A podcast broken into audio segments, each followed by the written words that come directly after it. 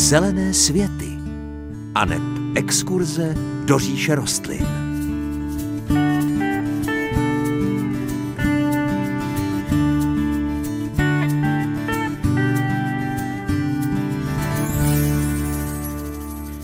Krásné páteční dopoledne.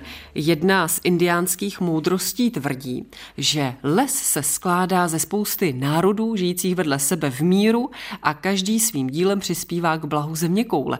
Možná je to jenom takové symbolické srovnání, ale zdá se, že přírodní národy umí svět pozorovat lépe nežli městský člověk.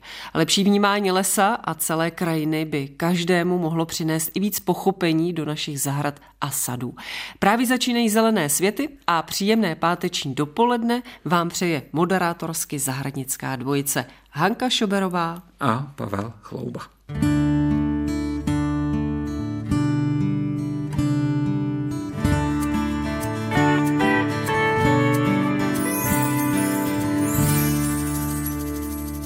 My jsme, Pavle, nedávno v Zelených světech mluvili o přísavníku a o možnostech, jak ho použít pro ozelenění budov. Kromě přísavníku, ale máme ještě jednu možnost a to je použití břečťanu. Mohli bychom si představit trošku podrobněji tuhle rostlinu?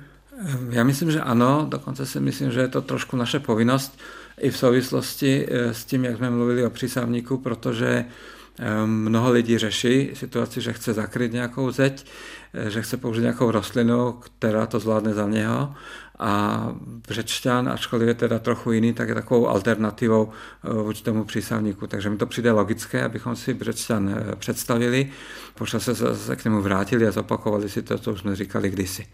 A v čem se zásadně břečťan od přísavníku liší? Jsou tam rozdíly nějaké? Eh, je tam několik rozdílů a ten jeden úplně nejzásadnější je ten, že břečťan je rostnou stále zelenou, přísavník je opadavý a v podstatě břešťan je jedinou stále zelenou popínavou rostlinou, která je pro naše podmínky vhodná a která je vlastně schopná obrůstat zdi. Ještě máme jednu ovíjivou, to je jeden druh eh, zimolezu, ale ten se používá vzácně a hlavně jinak než břečťan, takže v tomto se břečťan od přísavníku liší, tím pádem ani nám nedá to krásné pozemní vybarvení, je pořád stejně zelený.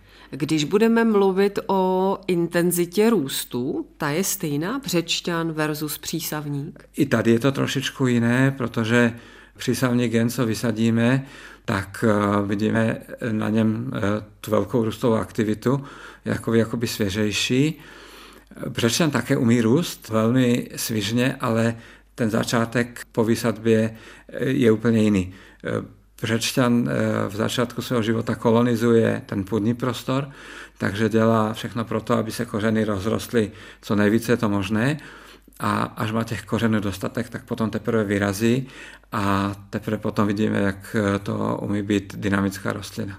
Já když se řekne břečťan, tak vidím takovou tu temně zelenou rostlinu. Říkám si, existují i různé barevné variace břečťanu? U břečťanu existuje velké množství eh, barevných variací a jedná se jak o variace v barevnosti listů, tak o variace ve tvaru listů.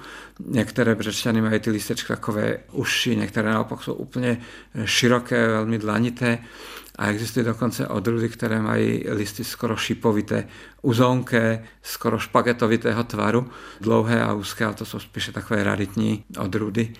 Myslím si, že z toho uživatelského pohledu jsou nejatraktivnější ty, které jsou eh, dvou nebo tři barevné.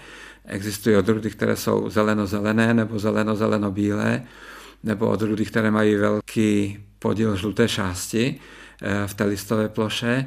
Eh, jsou velmi ozdobné, ale zapotřebí říct, že čím více těch jinak barevných skvrn než tmavě zelených, tak eh, tím méně je chlorofilu v té rostlině a tím méně energie ta rostlina má, takže pokud zvolíme nějaký velmi barevný kultivár, tak musíme počítat s tím, že obrůstání toho prostoru je mnohem pomalejší a náchylnost k mrazům o něco větší, než u těch čistě zelených odrůd. Když budeme mluvit o životních podmínkách břečťanu, já tak mám břečťan spojený s tím, že ho vídám v lese, jak obrůstá strom. Já mám pocit, že nepotřebuje příliš světla a množí se a rozrůstá se velmi dobře. Tak má nějaké podmínky, které potřebuje ke svému životu? Máte to jako dobře odkoukané. Opravdu je to tak. Břečťan bývá považován za krále stínu za jednu z rostlin, která si v tom stěném prostředí podrostu lesa dokáže velmi dobře poradit, ale abych tuto informaci jenom trošku doplnil a rozšířil, eh, Břečťan výborně zvládá i plně osluněné stanoviště za podmínky, že roste ve vlhké půdě. Takže ta vlhkost je eh, velmi důležitá a pokud ji břečťan má, tak zvládá jakékoliv světelné podmínky. Z hlediska zakořeňování je to stejně tak, takže stačí tu rostlinu vysadit do humózní půdy a všude, kde se plazí a roste, tak se zakořeňuje a bere si z té půdy živiny. A co se týká těch eh, nároků na prostředí, tak ještě jedna věc je důležitá zmínit a to je eh, silná láska břečťanů k vápníku. Je to velmi vápnomilná dřevina, takže tam, kde se vápník vyskytuje v půdě eh, ve vyšším množství, tak to se břečťanu líbí a tam roste velmi intenzivně. Tu lásku k vápníku je schopen břečťan projevit i třeba někde v blízkosti omítnutých budov, protože ta vápená omítka, když opadává, tak dodává ten vápník do půdy a to břečťan vždycky velmi dobře přijímá a raduje se z takového místa. Ačkoliv teda máme břečťan velmi rádi, tak bych si dovolil upozornit na tu jeho divokost, takže pokud bychom ho měli nechat růst, kolem eh, domu nebo třeba starší budovy nějaké, tak je velmi pravděpodobné, že si najde škvírku a dostane se námi do toho baráku, takže s předsedem se musí trošku opatrně.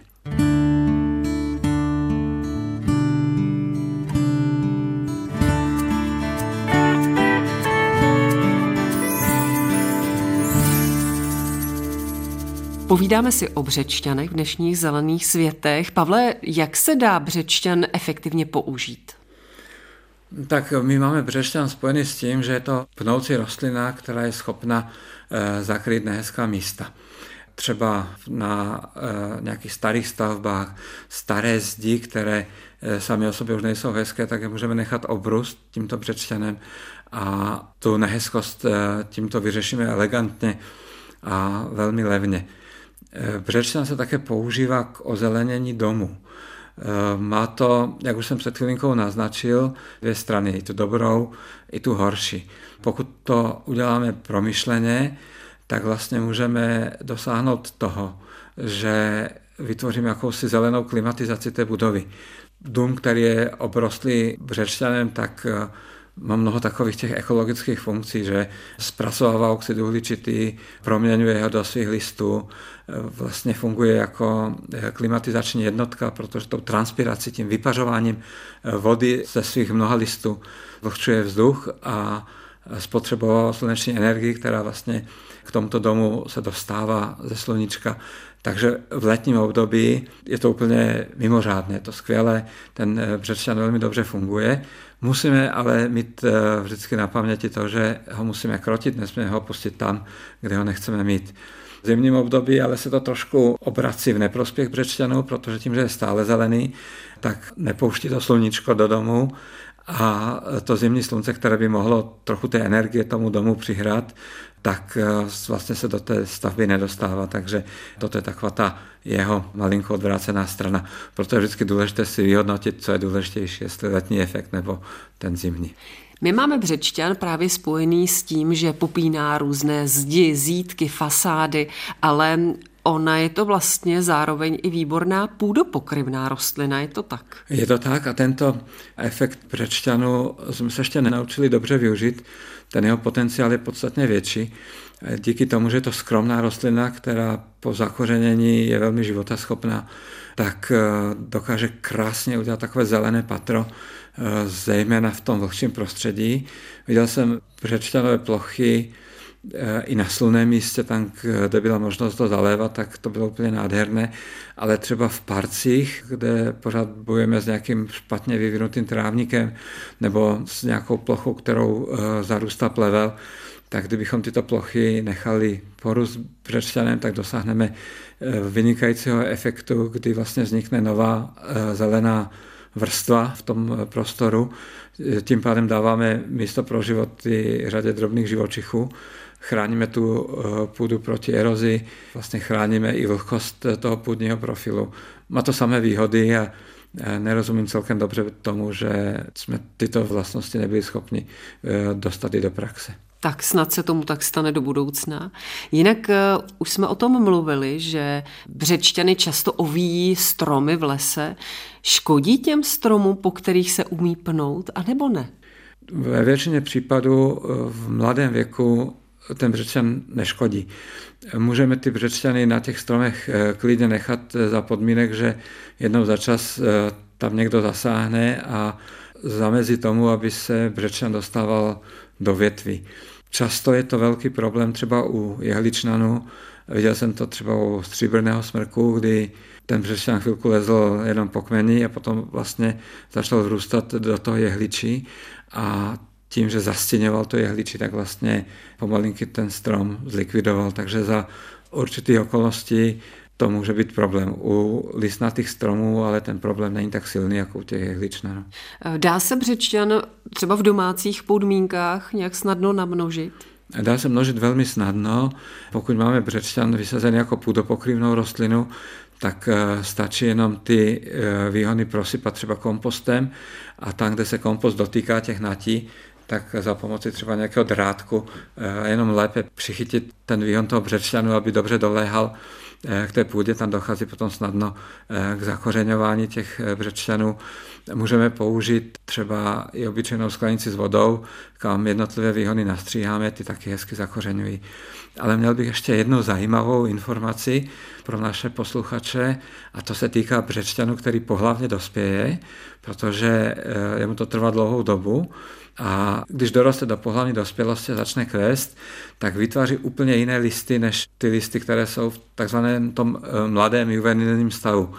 Eh, listy dospělého břešťanu jsou srčitého tvaru, jsou velmi dekorativní a když si vezmeme eh, výhon z kvetoucí rostliny a necháme ho zakořenit, tak ona si už pamatuje jenom ten svůj nový vzhled a začíná kvést v raném věku a vypadá úplně jinak. Už nemá tu schopnost eh, být rostlinou popínavou, je to spíše rostlina plazivá, anebo keřovitého vzhledu a je velmi ozdobná. Jinak čím je břečťan cený? Pojďme si říct na závěr. A to se týká toho kvetení, eh, které jsem vlastně teď naznačil, protože břečťan patří mezi rostliny, které kvetou úplně jako poslední v rámci vegetační sezóny. První kvety rozkvetají v září, ale eh, když je příznivé počasí, tak není problém se potkat eh, s kvetoucím břečťanem ještě třeba v polovině listopadu.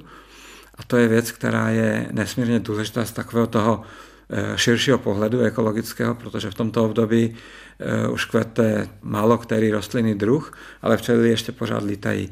Takže tím, že vysadíme břečťan v blízkosti naší zahrady, nemusí být přímo u nás, ale někde v blízkosti, anebo do krajiny, a necháme ho dorůst do stavu, aby kvetl, eh, tak můžeme velmi pomoct včelám i dalším opilovačům získat důležitou stravu. A navíc ptáčci můžou v břečtěnech taky velmi dobře hnízdit. Ano, eh, břečťany jsou velmi dobrým útočištěm pro hnízdění ptáků a z odkvětlých květů, které se vlastně přetvoří v plody, tak eh, vznikají velmi dobré zdroje Eh, potravinové pro některé druhy ptáků, které řečlan vyhledávají a potom eh, díky tomu, že semínka rozšiřují po okolí, tak rozšiřují i břečťan do různých částí krajiny.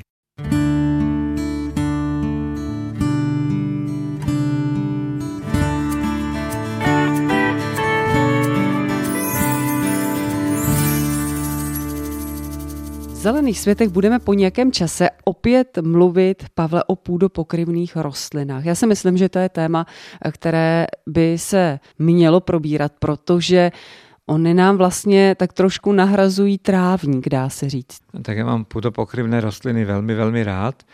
A řekl bych, že s tím trávníkem je to takové jakoby vachrlaté malinko, protože tam, kde je trávník, tak tam je nutná eh, poměrně častá a pravidelná péče, údržba o ten pozemek, ale půdopokryvné rostliny dokážou velmi dobře nahradit eh, mulčovací materiály, takže tam, kde přemýšlíme o tom, jestli kůru nebo kompost nebo snad kamínky pro někoho, tak ještě ta další varianta, to jsou právě ty půdopokryvné rostliny, které vlastně vytvoří další vegetační patro, čímž vlastně tvoří takové ekologické řešení pro tu zahradu, protože i v tom eh, nejnižším patru se usidluje život a vlastně jsou chráněny i kořeny těch eh, hlavních rostlin, které mohou vyrůstat vlastně nad tyto půdopokryvné takže z mého pohledu jsou půdopokryvné rostliny velmi užitečným kamarádem a pomocníkem při zahradničení na soukromých zahradách i ve veřejném prostoru. Dá se říct, že bývají většinou nižšího vzrůstu, anebo to není pravidlo? Ve velké většině případů to bývají rostliny nižšího vzrůstu, ale dají se použít i třeba keře, které by za normální okolnosti mohly dorůst do velikosti kolem jednoho metru anebo někdy i vyšší, v případě, že zvládají dobře takový ten eh, razantnější řez eh, zkracování. Takže některé rostliny, které by mohly dorůstat třeba do velikosti kolem metru, jako jsou některé druhy tavolníku nebo mochny, tak se používají i jako půdopokryvné a to tedy tak, že se musí minimálně jednou nebo dvakrát za tu sezonu zkrátit, aby opravdu tvořil takový nízký koberec nad eh, povrchem půdy. A předpokládám, že budou mít eh, tyto rostliny schopnost se velmi dobře rozrůstat, říkám to správně. Ano, tak ty nejčistokrevnější, tak ty se rozrůstají eh, sami eh, velmi dobře. No a potom jsou tam takové ty, kterým by se muselo pomáhat tím řezem.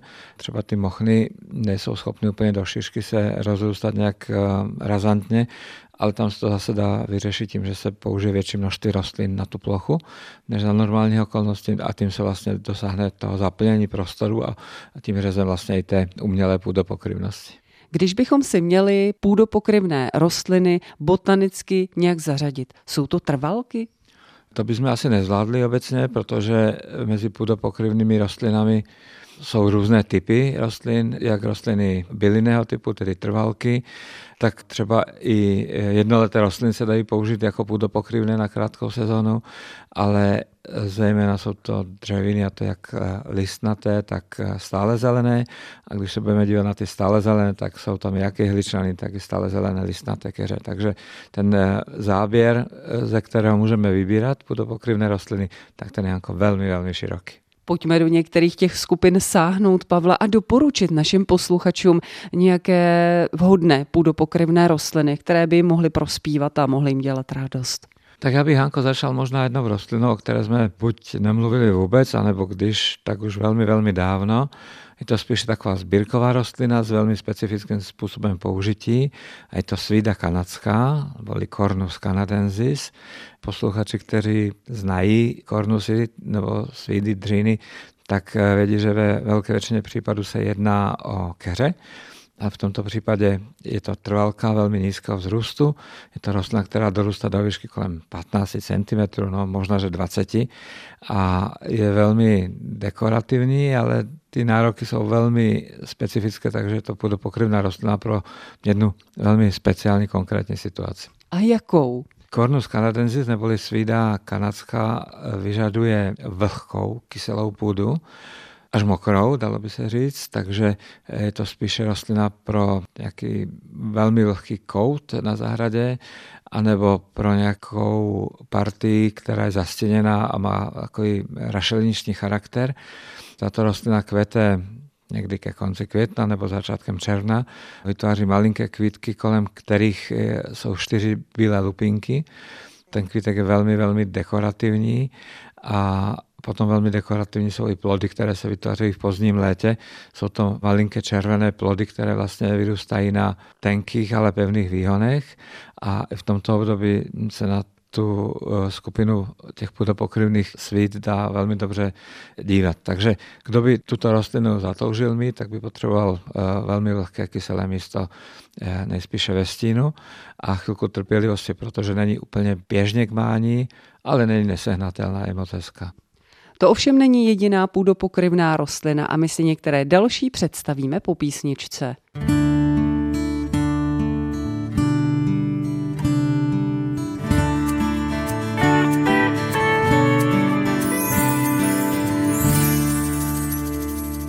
Jsme před písničkou mluvili o půdopokryvných rostlinách, pověděli jsme si o nich něco obecně, taky jsme představili jednu konkrétní svídu kanadskou, ale eh, ta škála těch rostlin je obrovská. Pavle, pojďme sáhnout po nějaké další. Tak eh, možná bychom mohli Janko přejít z těch eh, sbírkových vzácnějších typů na něco běžnějšího, co je více dostupné.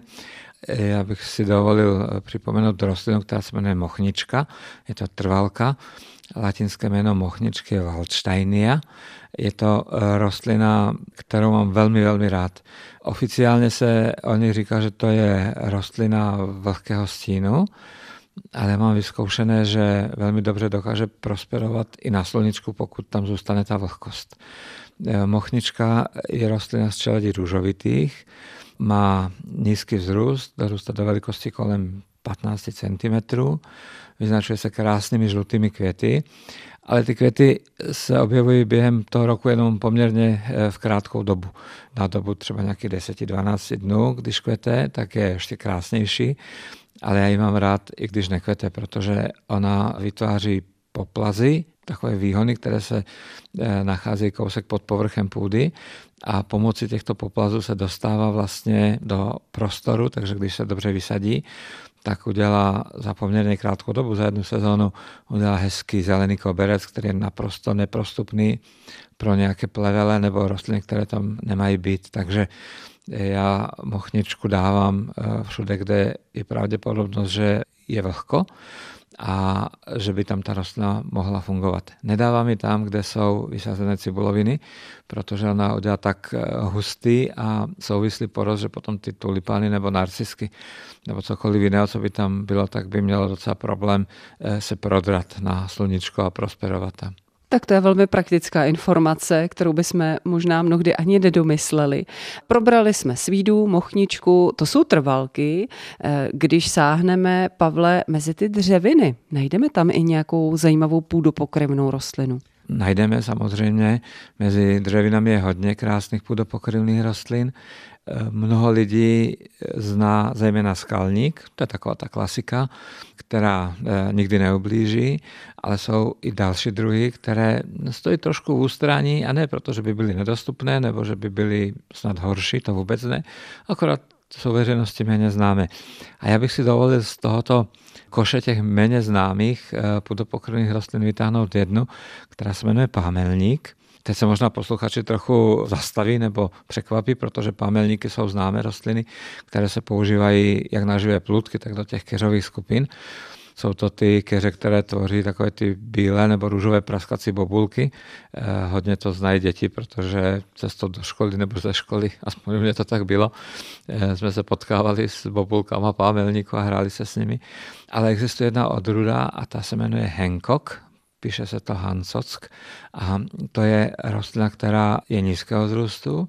Výhony mohou být až 60 cm dlouhé z počátku rostou jakoby mírně nahoru a potom vlastně svojí váhou klesají k zemi. Ta rostlina neudrží ten tvar e, zpříměně rostoucí a když se to ještě podpoří nůžkama, tento pámelník se zastříhne, tak se dá z toho udělat krásný zelený pokryv e, ve výšce od 20 do 40 cm, po kterém se dá sezóně jednou za čas i projít, třeba když je potřeba udělat nějakou údržbu keřů, které rostou nad tím pámelníkem, tak se na to může šlápnout. I když tam nějaký výhon zlomí, tak eh, on velmi dobře regeneruje, v podstatě to té rostliny více pomůže, než ublíží. Takže toto je jedna z těch eh, méně známých rostlin, která se dá použít i do veřejného prostoru. Je to rostlina, která dobře roste na slunci nebo v polostínu. Velmi nenáročná, velmi efektní nízká dřevina abychom uzavřeli tu skupinu a neopomněli některé půdopokryvné rostliny. Pavle, kdybychom sáhli do jehličnatých půdopokryvných rostlin, pojďme jednu vylosovat a představit. Tak já bych vylosovala, Hanko, asi jeden jalovec. Jalovce jsou velmi rozmanité, některé jsou takové rozeklané keře, některé trochu střepaté, některé u mě nepříliš oblíbené, protože jsou mezi hostitelem rzy hrušňové ale eh, mám jeden jalovec, který mám velmi rád. Je to odrůda, která se jmenuje Ice Blue. V překladu to znamená eh, modrý led. Velmi výstižně pojmenovaná odrůda, protože má takovou jakoby sivou barvu do šedá. Je to rostlina, která je nízoučkého vzrůstu. Myslím si, že nebude vyšší než 10 cm, ale spíš bych řekl, že nějakých 5 nebo 6 je plazivá a velmi hezky se rozvětuje, takže když se dobře použije na dobře připravené místo a do dobře odplaveného pozemku, to je nesmírně důležité, při sponu nějaké 3 až 4 rostliny na čtvereční metr, tak eh, dokáže za krátkou dobu udělat nádherný, kompaktní, takový šedozelený koberec, který dokáže půdu úplně schovat a ochránit před eh, růstem plevelu. Ale důležité je mít to odplevelení udělané dobře v tom začátku.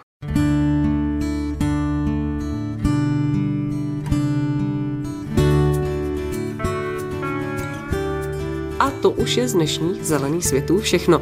Ještě připomenu adresy, jakými se s námi spojit. Můžete buď psát na Český rozhlas u Třílvů 1 370 01 České Budějovice.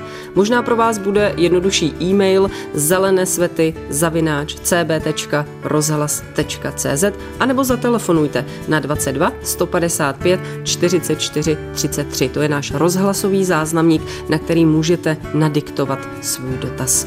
Příjemnější a veselější život s rostlinami vám od mikrofonu Zelených světů pro dnešek přejí Hanka Šoberová a Pavel Chlouba.